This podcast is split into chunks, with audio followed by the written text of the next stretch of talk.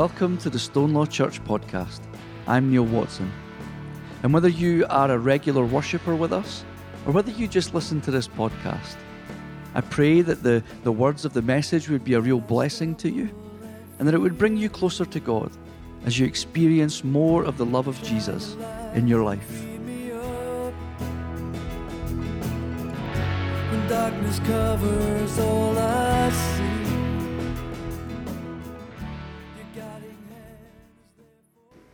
So let's look at this well known parable and see what we make of it this morning. Uh, you know the parable very well, of course.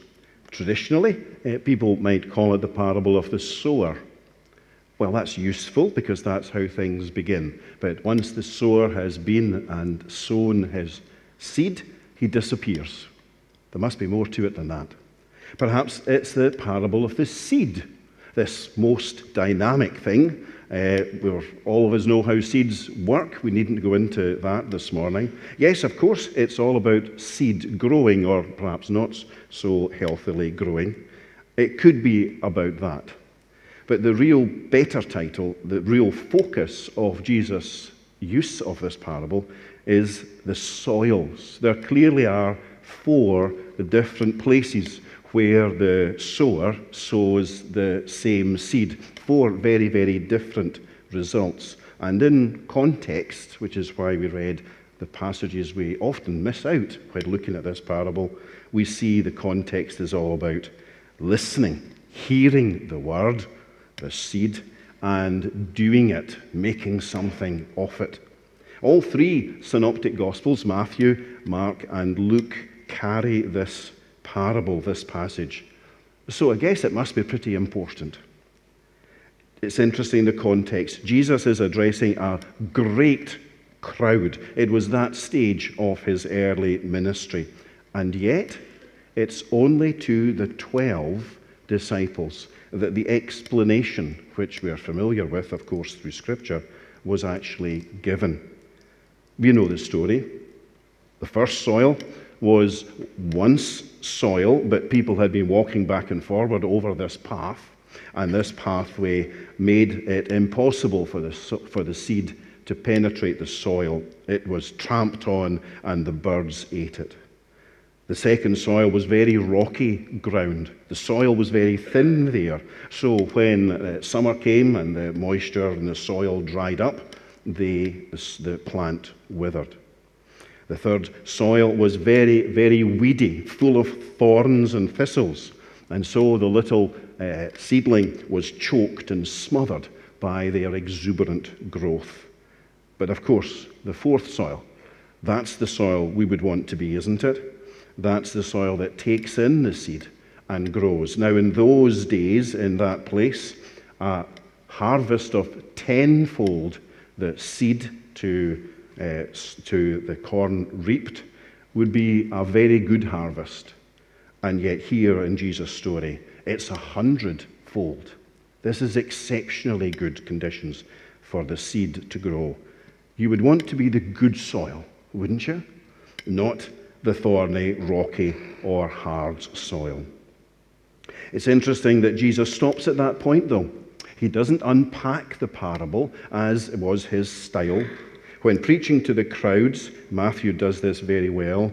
Uh, he piles one parable on top of the other. And the explanation is not given to the crowds because, as Jesus quotes from Isaiah chapter 6, the people had started to become tired of Jesus' teaching, perhaps slightly bored, maybe even unimpressed. Take it or leave it was the kind of attitude amongst many people in the crowds. And so they had really stopped listening and certainly stopped acting upon Jesus' teaching. But not the disciples as you can see uh, there at verse 11. The disciples come to Jesus and say, What does that mean? Teach us, tell us it, make it possible for us to become the good soil. So Jesus unpacks the story, and you know it very well.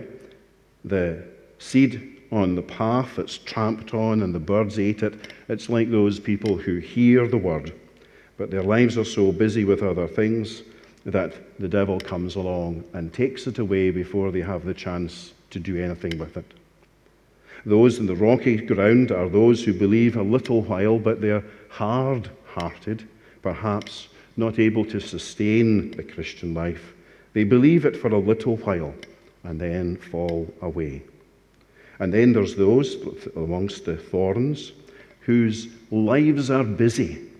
People with very busy lives and cares and lots of other opportunities and things they can do. And so the seed of Christian interest is choked. Choked by life. Not necessarily bad things, just choked by life. And so the seed doesn't mature. All these soils, it comes to nothing their initial interest in the Christian gospel. But for those in the good soil, there's a, not a tenfold, but a hundredfold response and a superabundant harvest, which Jesus clearly commends. So he explains this. The good soil are those who hear the word, who, as Jesus says, hold on to it with an honest and a good heart. I wondered if there was a clue there as to what that meant.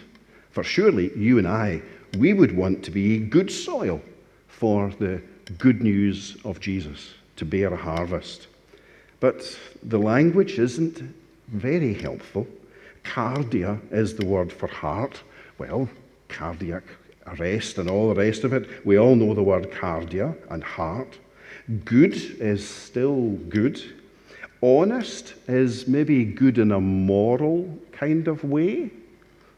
But beyond that, the words don't really tell us what Jesus means.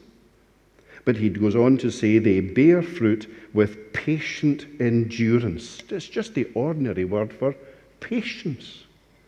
So it seems that's what we need to be the good soil that bears fruit to be patient through times of trial and difficulty and to take God's word to heart.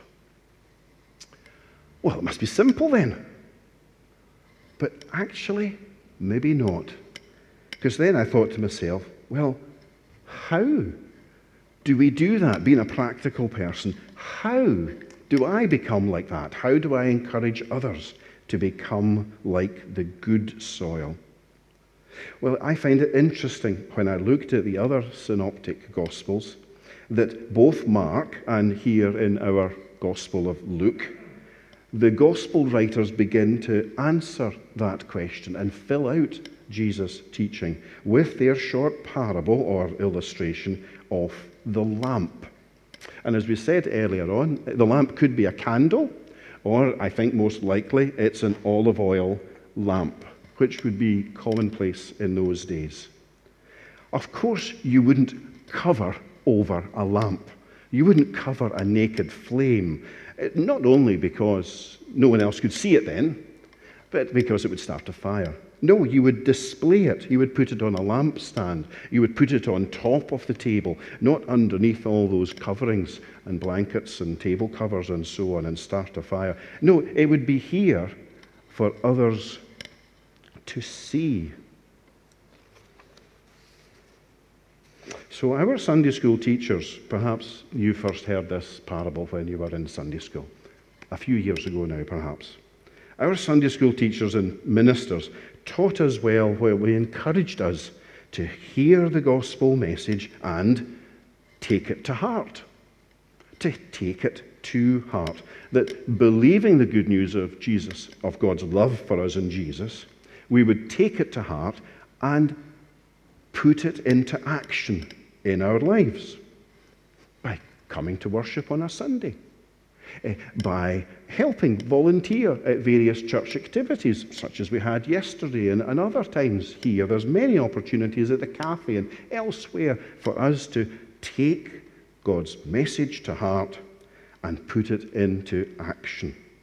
The kind of idea that something spiritual touches our hearts it then flows into our lives. There's a moral dimension to following Jesus. And of course, Jesus has not long finished the Sermon on the Plain. Uh, Matthew recorded a similar preach uh, called the Sermon on the Mount.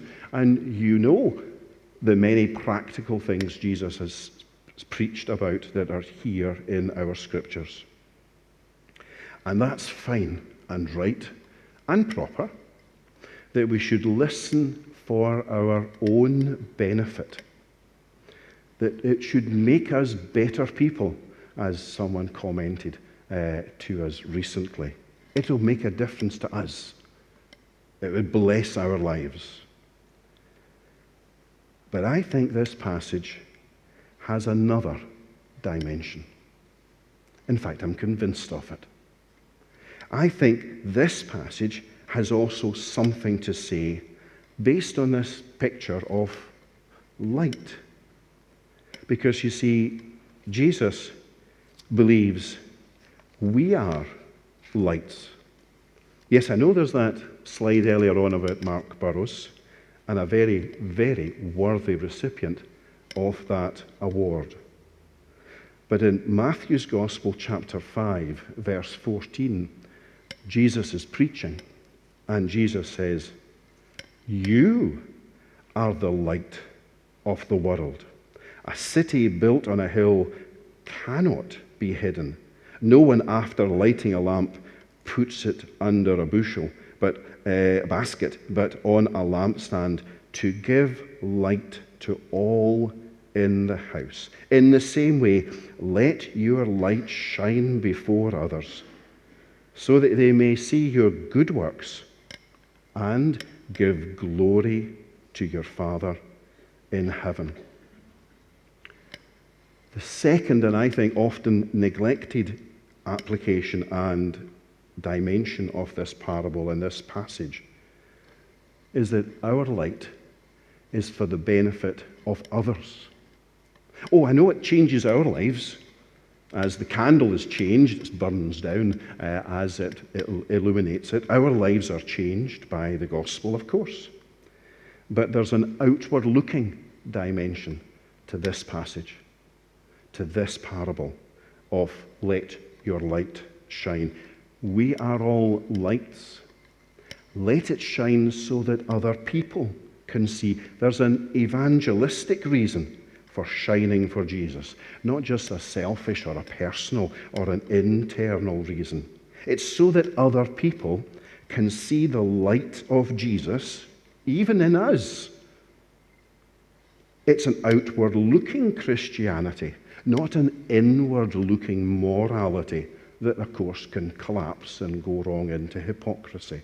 No, Jesus wants us to share his light with others. Others in the room, nearby us, in our family and friends. Further afield, where a, where a city set on a hill, well, that's going to have a far, far larger reach out into our communities. It was a famous uh, preacher from another generation who said, J.C. Ryle said, the highest form of selfishness is that Christian who is happy to go to heaven alone. True charity is to try to share with others every bit of light that we possess. And I don't often hear that. I hear it in other places, but I don't often hear this when we look at this passage. I used to think it was about let my light shine and change my life. No, it's about let my light shine so that others may see the light, Jesus, the light of the world, even in my poor life, so that they can ask what the disciples asked. What does that mean? So as they can say to us when they come along to our coffee mornings or whatever, why do you do this? This is great. So as they can say, where could I find out more about this? And perhaps we could say, so would you like to come to church on a Sunday, not just a coffee morning, on a Saturday. We often have opportunities to say a little about Jesus in a natural way. I'm not talking about picking up a Bible and bashing folk over the head, etc. We don't do that anymore. if ever. I'm talking about naturally sharing Jesus at every opportunity God gives us. Another famous preacher uh, that many of you will know of, John Stott, uh, puts it very well. He said, If we truly love our neighbours, we shall, without doubt, share with them the good news of Jesus. Why? Simple, uncomplicated compassion. And yet we often hesitate to do this. Or is that just me? We often hesitate. We say, well, well, how can I say I show to my love to God by my love to others and not share Jesus with them as well? Well, we might mean we, we share God's love in practical ways. We address people's needs. We have eggs going to the lodging house mission. We support all sorts of things through the church. And yes, that's right and proper that we do. Yes, people have needs. Homeless people, people who are vulnerable have needs. It's right to address those needs. But don't people whom we rub shoulders with day by day, don't we don't they also have spiritual needs? How can we say we care for others and we give them a cup of tea or an Easter egg or are hospitable towards them and we care for their various practical and social and emotional needs as we should, but then we neglect their spiritual need? I'm not saying we should all become ministers and preachers, but we have the seed of the gospel planted in our heart. How strange that we are loath to say something about Jesus. When we have opportunity, when there are people next to us who have that need to hear the gospel, and perhaps in an era of declining churches and church attendance, and even church ministers, I think there is a place for the congregation to take this challenge seriously. Can we say something simple about Jesus? I hear you all chatting away to your friends, speaking eloquently and at length about topics that are important or to you or to the person you're speaking with. It's not lack of ability to speak, not at Stonelaw, that's for sure. We can all speak to the people we like and about the things we like. So why can't we speak of Jesus? Why can't we share Jesus naturally so that the light in us doesn't stay covered up, doesn't get hidden away? but is shared through a few simple words. Who knows what would happen if we were to share Jesus naturally with others a little more often? Yes, by all means, let our light shine in practical ways of practical caring for our communities, for our families, for those in need abroad. It's wonderful the sums of money and the compassion that's poured out from Stonelaw to such physical, emotional, practical needs. But can I ask you, can I challenge you? Can I challenge myself? Let's not neglect the fact that God's Word needs the gospel of Jesus. And if we have the opportunity, surely we should let that light shine and speak of Jesus. So the next time you're thinking of a church event, may I ask you, plan amongst all the other things we have, and we have a multitude of rotas and duties. Plan for someone to speak of Jesus at your next event. when you're doing your calendar of activities, plan for someone to speak of Jesus in a place where those who haven't heard will be gathered. It's great that we're doing that, starting with Neil um, at our Thursday nights. It's wonderful that that will be a way of sharing Jesus with those who gather on a Thursday night. And that will be good for those who choose to come on that Thursday night. But what about those other opportunities that you and I have when we're out and about, when we're sitting having a coffee, when we're with friends and family?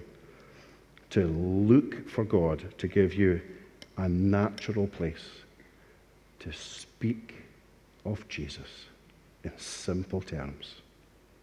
And so, let your light shine and let the good news of Jesus be shared with those certainly in need, as we are, as we confess here at Stonelaw. Amen.